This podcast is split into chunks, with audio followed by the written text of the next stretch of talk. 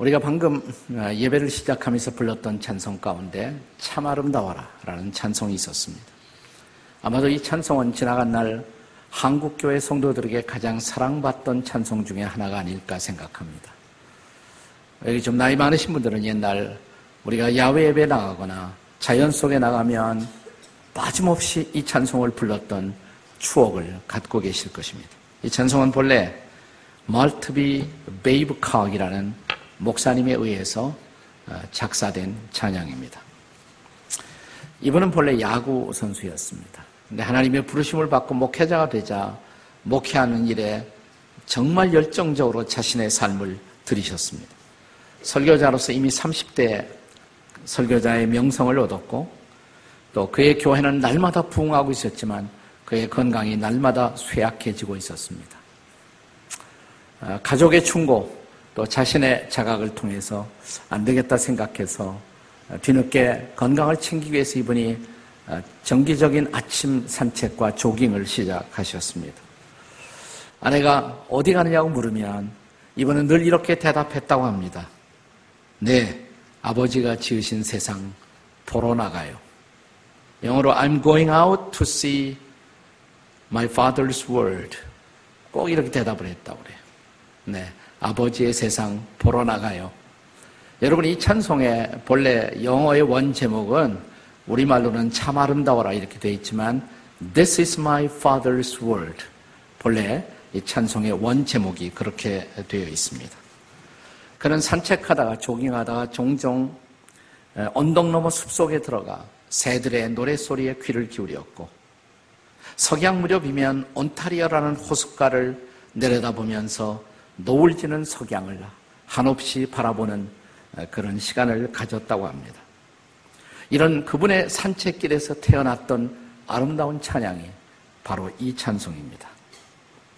그의 건강이 더 나빠지고 사람들이 주변에서 늘 좀 쉬시지요. 여행도 하시고요. 그러면 이분의 대답은 언제나 이런 대답이었다고 합니다. 감사합니다. 하지만 자연이 제 친구이고 자연이 저의 피난처입니다. 자연은 가장 좋은 하나님의 선물입니다. 그 자연이 제 곁에 있는 것으로 저는 만족합니다. 늘 이런 대답을 했다고 합니다. 건강이 더 악화되면서 교인들이 제발 좀 여행 가거나 쉬시라.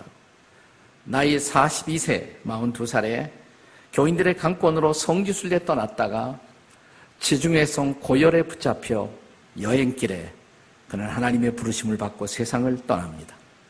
그가 세상을 떠난 후에 그 부인이 남편의 유품을 정리하면서 남편이 쓴 아름다운 이 시, 그가 산책길에 만들었던 이 시를 발표하고 이것이 바로 오늘 우리가 부르는 이 찬송이 된 것입니다. 참 아름다워라, 주님의 세계는 저 솔로몬의 옷보다 더 고운 백합화, 주 찬송하는 듯 저 맑은 새소리, 내 아버지의 지으신 그 솜씨 깊도다.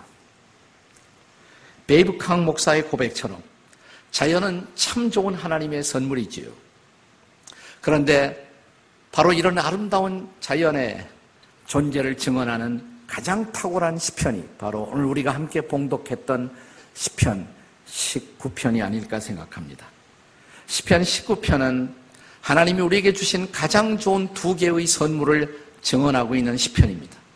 두 개의 선물이 바로 이 시편에 나와요. 시편 십구 편 일 절부터 육 절까지는 자연에 대하여, 그리고 이어지는 칠 절부터 십사 절까지는 말씀에 대하여. 신학자들은 이 자연을 가리켜서 하나님이 우리 모두에게 주신 일반적 계시, 자신을 드러내 보여주기 위해서 만드신 일반 계시다 혹은 자연 계시다 말합니다. 반면에 말씀은 하나님이 하나님됨을 특별히 알리시기 위해서 우리에게 허락하신 특별 계시다 이렇게 말합니다. 혹은 자연은 하나님의 큰 책이고 성경은 작은 책이다 이렇게 표현을 하기도 합니다. 오늘 우리는 먼저 이 자연의 계시를 통한 자연이라는 아름다운 선물을 생각하는 시간을 갖습니다. 우리 시대의 탁월한 기독교 문필가인 옥스포드의 씨 에스 루이스 교수는 시편 십구 편에 대해서 이런 증언을 남겼습니다. 이 시편은 우리가 접할 수 있는 모든 시 가운데 가장 위대한 시이며 가장 아름다운 서정시에 속할 것이다 라고 말을 했습니다. 그렇다면 오늘 이 시편이 증거하고 있는 자연, 그 자연은 어떤 의미에서 하나님의 선물일까요? 첫째로 자연은 하나님의 영광을 계시하는 선물입니다. 한번 따라서 하십시오. 자연은 하나님의 영광을 계시하는 선물입니다. 우리 일 절을 함께 같이 읽겠습니다. 본문 일 절 다 같이 읽습니다. 시작. 하늘이 하나님의 영광을 선포하고 궁창이 그의 손으로 하신 일을 나타내는도다.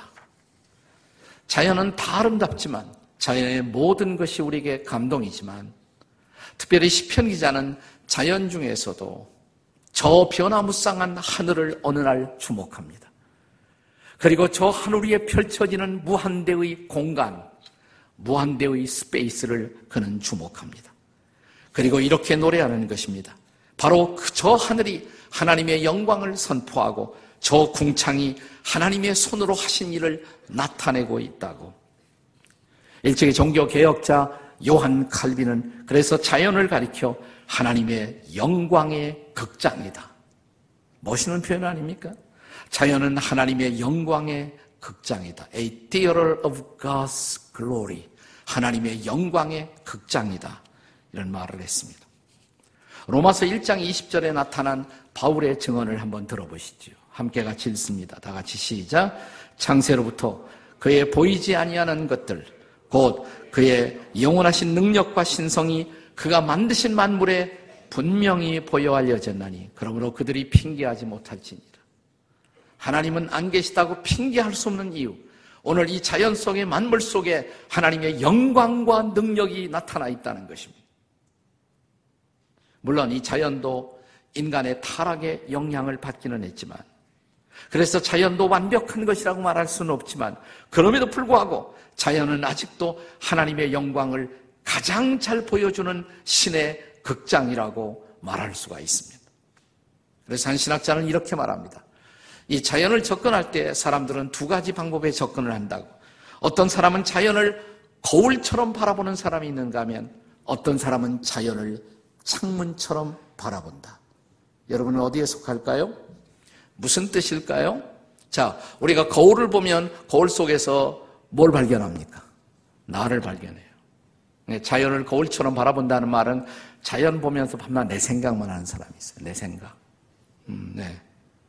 그러니까 자연을 보면 거기서 자연의 아름다움 혹은 자연을 지으신 이의 영광 이런 거 생각하기보다는 자연 속에서 내 신세를 생각하는 사람들. 가을이야 낙엽은 지고 사랑이야 낙엽이 지듯 덧없이 떠나가지만 뭐 이렇게 노래하는 사람들. 눈이 나리네 외로운 창가 하염없이 눈이 나리네 그대는 떠나고. 자기 신세 생각하는 거예요 지금. 네, 자연을 보면서 자기 철양 맞은 신세를 묵상하는 사람들이 있어. 그러면 어떤 사람은 자연을 거울처럼 보는 것이 아니라 자연을 윈도우처럼 창문처럼 바라보는 사람이 있습니다. 창문을 보시면 창 건너편이 보여요. 자연을 보면서 자연 건너편에 자연을 만드신 위대하신 하나님의 영광을 바라볼 줄 아는 사람들. 그들은 이런 노래를 부릅니다. 주 하나님 지으신 모든 세계 내 마음속에 그리워볼 때 하늘의 별 울려 퍼지는 주님의 권능 우주의 참내. 그들은 이 자연 속에서 하늘의, 하늘의 영광과 하나님의 위대하신 임재와 그분의 능력을 찬양하는 것입니다. 이 찬송가의 작시자는 본래 스웨덴의 정치가였고 그리고 목회도 했던 칼 보버그 목사라는 분이 본래 이 찬양의 작사자입니다. 한번 여행을 하다가 시골에서 폭우를 맞게 됐다고 그래요. 아주 폭우를 맞아서 잠시 비를 피했는데 잠시 후에 비가 멎더니 태양이 솟습니다. 해가 다시 비추기 시작합니다. 그러자 나뭇잎이 반짝거리기 시작하고 그리고 새들의 노래소리가 들려오자 그는 갑자기 이 변하는 자연의 감동 속에 마음의 울림을 받으면서 펜을 들어 시를 하나 작사합니다. 네. 그리고 스웨덴에 익숙했던 자기에게 민요가락에 흥얼거리면서 한번 노래를 만들어 봅니다. 그래서 탄생한 노래가 바로 How Great Thou Art. 주 하나님 지으신 모든 세계, 이 찬양이 태어난 것입니다.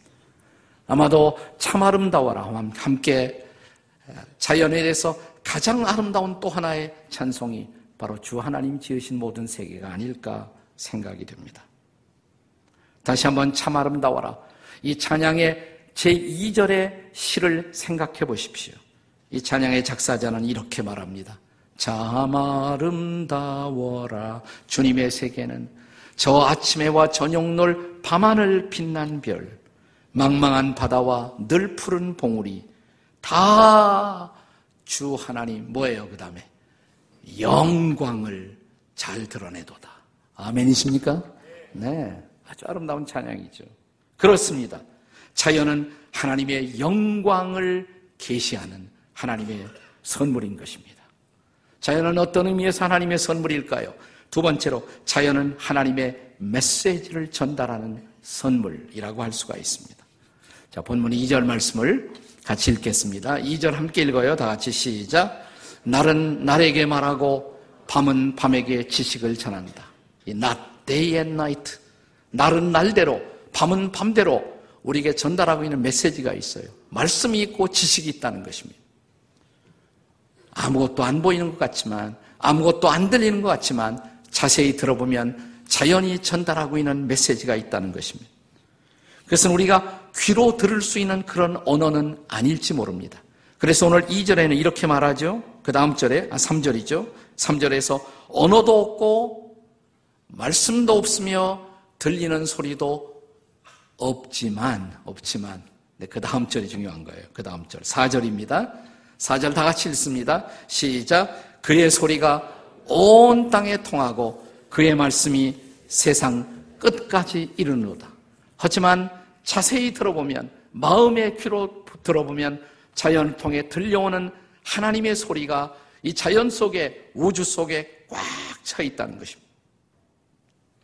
그것을 바로 참 아름다워라 이 찬양의 제삼 절에서 우리에게 들려주고 있는 메시지와 일치하지 않습니까? 참 아름다워라 주님의 세계는 저 산에 부는 바람과 잔잔한 시냇물, 그 소리 가운데 뭐라고 그랬어요? 주 음성 들리니, 주 음성 들리니 주 하나님의 큰 뜻을 다할 듯 하도다. 자연 속에서 들려오는 하나님의 메시지 들어보신 적이 계시나요? 우리가 구약에 보시면 엘리야라는 선지자가 영적인 침체 속에 빠졌습니다. 어느 날 그는 하나님의 인도를 통해서 호렙산의 자연 속에 들어갔다가 거기 세미한 음성을 듣습니다. 세미한 소리. 어떤 영어 번역은 이 대목을 gentle whisper 이렇게 말했어요. gentle whisper. 부드러운 속삭임. 그나마도 나뭇 소리, 나뭇잎의 소리였을지도 모릅니다. 스쳐가는 바람의 소리였을지도 모릅니다. 그러나 이 gentle whisper 속에 하나님의 음성을 듣습니다. 그리고 그는 영적 침체의 자리에서 벌떡 일어납니다. 그리고 다시 소명의 길을 향해서 걷기 시작합니다. 자연을 통해서 하나님의 음성을 들어보신 적이 있나요? 너무 바쁘다 보면 우리는 그런 음성을 놓치고 살 수가 있어요. 십구 세기 중반에 하버드에서 공부하던 헨리 데이빗 소로우라는, 소로우라는 사람이 있습니다. 그는 하버드가 많은 것을 가르쳤지만 하버드를 통해서 인생의 해답을 자신은 얻지 못했다고 생각했어요. 하버드가 가르치지 못한 진리를, 메시지를 발견하기 위해서 그는 매사추세츠주의 콩코드라는 곳에 위치한 월든이라는 호수, 그 옆에 광막한 숲속에 들어가서 작은 오두막집을 짓고 이 년 이 개월 동안 자연과 독대하며 그는 하버드가 가르쳐주지 못한 진리를 탐구하기 시작합니다. 그 결과 자연주의 철학과 미학을 대표하는 인류의 불멸의 작품 월든이라는 책을 쓰게 된 것입니다. 월든. 이 책에서 그는, 소로우는 이런 시를 남깁니다. 여기 전에 알지 못하던 어떤 분명하고 성스러운 약이 있어 오직 감각뿐이던 내게 분별력이 생겨 신이 그러하듯 나 또한 사려 깊고 신중해진다. 전에는 귀로 듣지 못하던 것, 전에는 눈으로 보지 못하던 것, 이제는 들리고 보인다. 세월을 살던 내가 순간을 알고 배운 것만 알던 내가 이제는 진리를 안다. 소리 너머의 소리를 듣고 빛 너머 빛을 본다. 태양이 그 빛을 잃을 만큼. 그는 하버드가 가르치지 못하는 놀라운 진리, 놀라운 메시지를 그는 자연 속에서 접하기 시작한 것입니다. 그렇습니다. 자연은 하나님의 메시지로 가득 차 있는 선물입니다. 들을 귀가 준비되면 우리는 그분의 음성을, 아니 자연 속에 들려오는 하나님의 메시지를 언제라도 받을 수가 있습니다. 그런 음성 최근에 들어보셨나요? 자연은 하나님의 메시지를 전달하는 선물인 것입니다. 자연은 어떤 의미에서 하나님의 선물일까요? 세 번째로, 자연은 인간 생존의 근원이 되는 선물입니다. 자, 본문 오 절에서 시편 기자는 다시 자연 속에 많은 위대한 피조물이 있지만 그 중에서도 가장 위대한 찬탄의 대상인 한 피조물 태양, 해를 주목하기 시작합니다. 하나님의 명령을 따라 우주의 궤도 안에서 지구를 비추고 지구를 보호하고 그리고 인간을 지키는 사명을 다하는 해의 운행을 그는 바라보고 있습니다.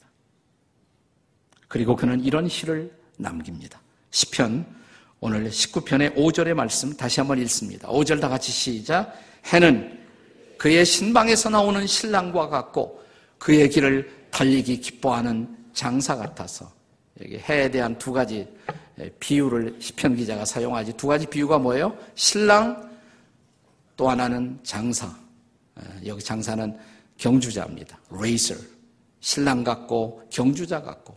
방금 신방에서 튀어나오는 신랑, 감동과 감격으로 가득 차 있는 새로운 삶을 마주 다 바라보고 있는 신랑, 그리고 달리기를 시작하고 목표를 향해서 달리고 있는 힘찬 장사처럼 해는 자기의 미션을 우주 안에서 수행하고 있다는 것입니다.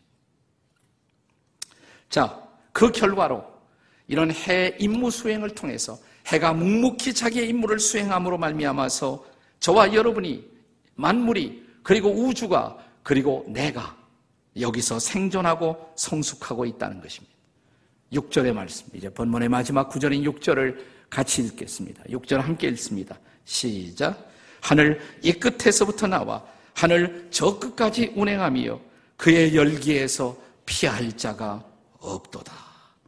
태양의 빛과 그 태양의 온기가 아니라면 이 지구가, 인간이 어떻게 생존하며 어떻게 살아갈 수가 있겠습니까?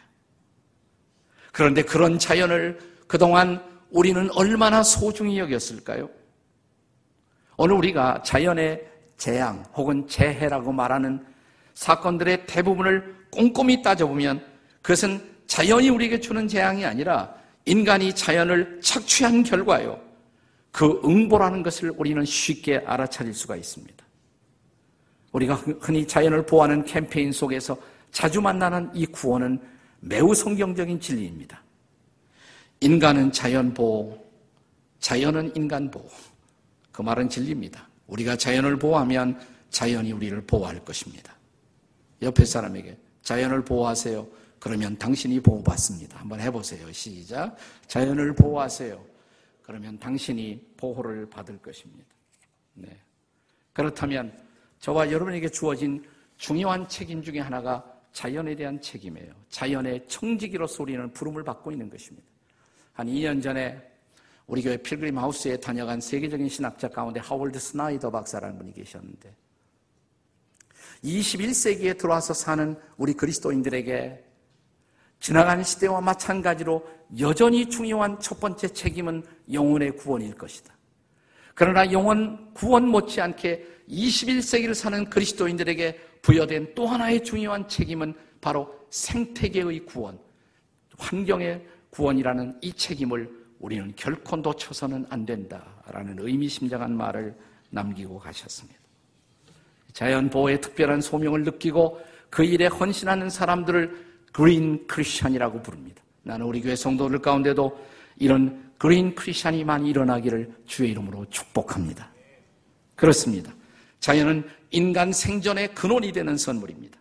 우리가 자연을 홀대하면 자연이 우리를 홀대할 것입니다. 자연의 주인은 하나님이십니다. 우리가 자연의 은총 안에 감사함으로 거하는 순간부터 우리는 하나님을 더 가까이 경험하게 될 것입니다. 자, 이 년 이 개월 동안 월든의 자연 속에서 직거하던 데이빗 소로우는 이 직거를 마무리하고 나오기 직전에 이런 글을 하나 남겼습니다. 내가 월든 호수에 사는 것보다 신과 천국에 더 가까이 갔던 적은 없었다. 그는 이 자연 속에서 신을 그리고 천국을 가장 가까이 경험할 수 있었다라고 고백한 것입니다. 그리고 그는 자연이 가르쳐준 그대로, 아니 자연 속에 그가 깨달은 진리대로 그는 새로운 방식의 인생을, 하버드가 가르쳐준 성공을 위한 속물 인생이 아니라 그는 자기만의 인생을 살기로 결심하고 월든을 떠나갑니다. 그래서 그는 이렇게 말합니다. 월든은 나에게 생존의 철학만 가르친 것이 아니라 진정한 성숙을 나에게 가르쳤다라고 고백합니다. 그의 말을 다시 한번 들어보십시오. 왜 우리는 그렇게 성공하기 위해서 조급하게 굴며 그처럼 무모하게 일을 추진하는 것일까? 만일 어떤 이가 자기의 또래들과 보조를 맞추지 않는다면 아마도 그는 그들과는 다른 고수의 목소리를 듣고 있는 것인지도 모른다. 그 박자가 고르거나 또는 늦거나 그로하여금 그가 듣는 북소리에 맞추어 걸어가도록 제발 내버려 두어라. 그 북소리의 음률이 어떻든 그 소리가 얼마나 먼 곳에서 들리든 그가 꼭 사과나무나 떡갈나무와 같은 속도로 성숙해야 한다는 법칙은 없지 않은가.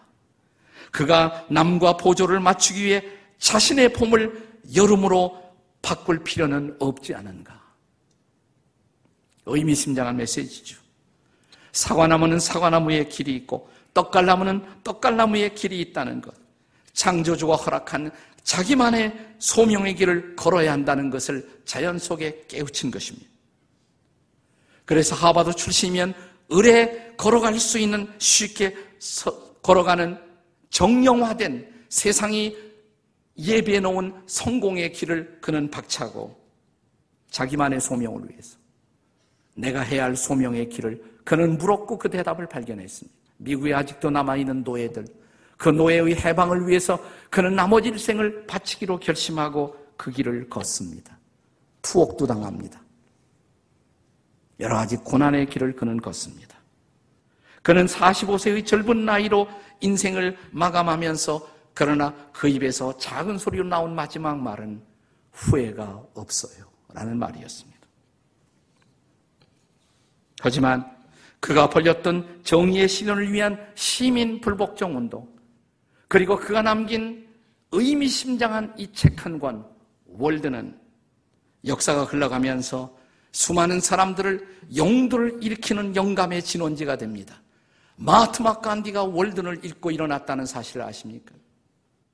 마틴 루터 킹이 바로 이 월든이라는 책을 읽고 그는 바로 자기의 동료 흑인들의 해방을 위해서 자신의 인생을 드리는 독특한 목표의 길을 걷게 된 것입니다. 그렇습니다.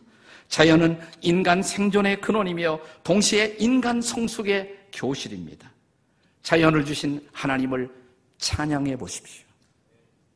하나님의 아들 예수 그리스도는 이 땅에 오시사 그분도 매우 짤막한 인생의 길을 걸었지만 그는 제 아들과 종종 자연의 길을 걸어가면서 제 아들에게 이렇게 말씀하신 분이십니다.